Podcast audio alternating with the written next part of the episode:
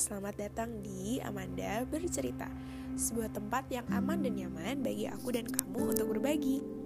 Nah, di episode kali ini, aku bakal ngomongin tentang broken home. Apa sih menurut kalian broken home itu? Banyak orang yang menamakan suatu keadaan di mana seorang anak yang mempunyai orang tua yang sudah berpisah dengan term broken home.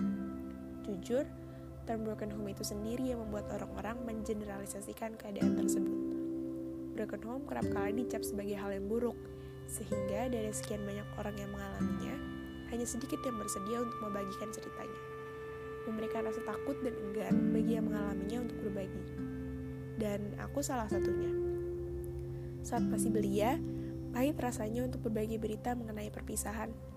Pun sekarang, hal tersebut bertahan sampai beberapa saat hingga akhirnya aku belajar untuk menghargai perpisahan tidak merayakan kehilangan karena aku tidak kehilangan keduanya.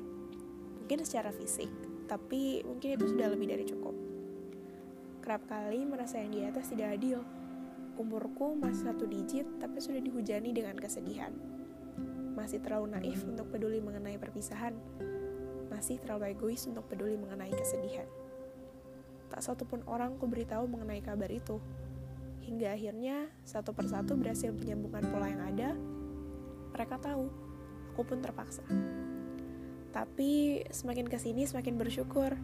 Aku sudah belajar untuk merelakan lebih dulu daripada yang lain.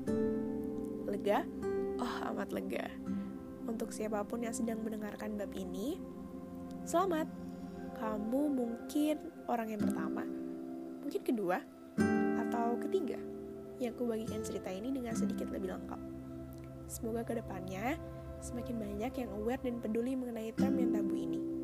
Semoga tidak ada lagi yang tersakiti hatinya karena pernah disebut datang dari keluarga broken home.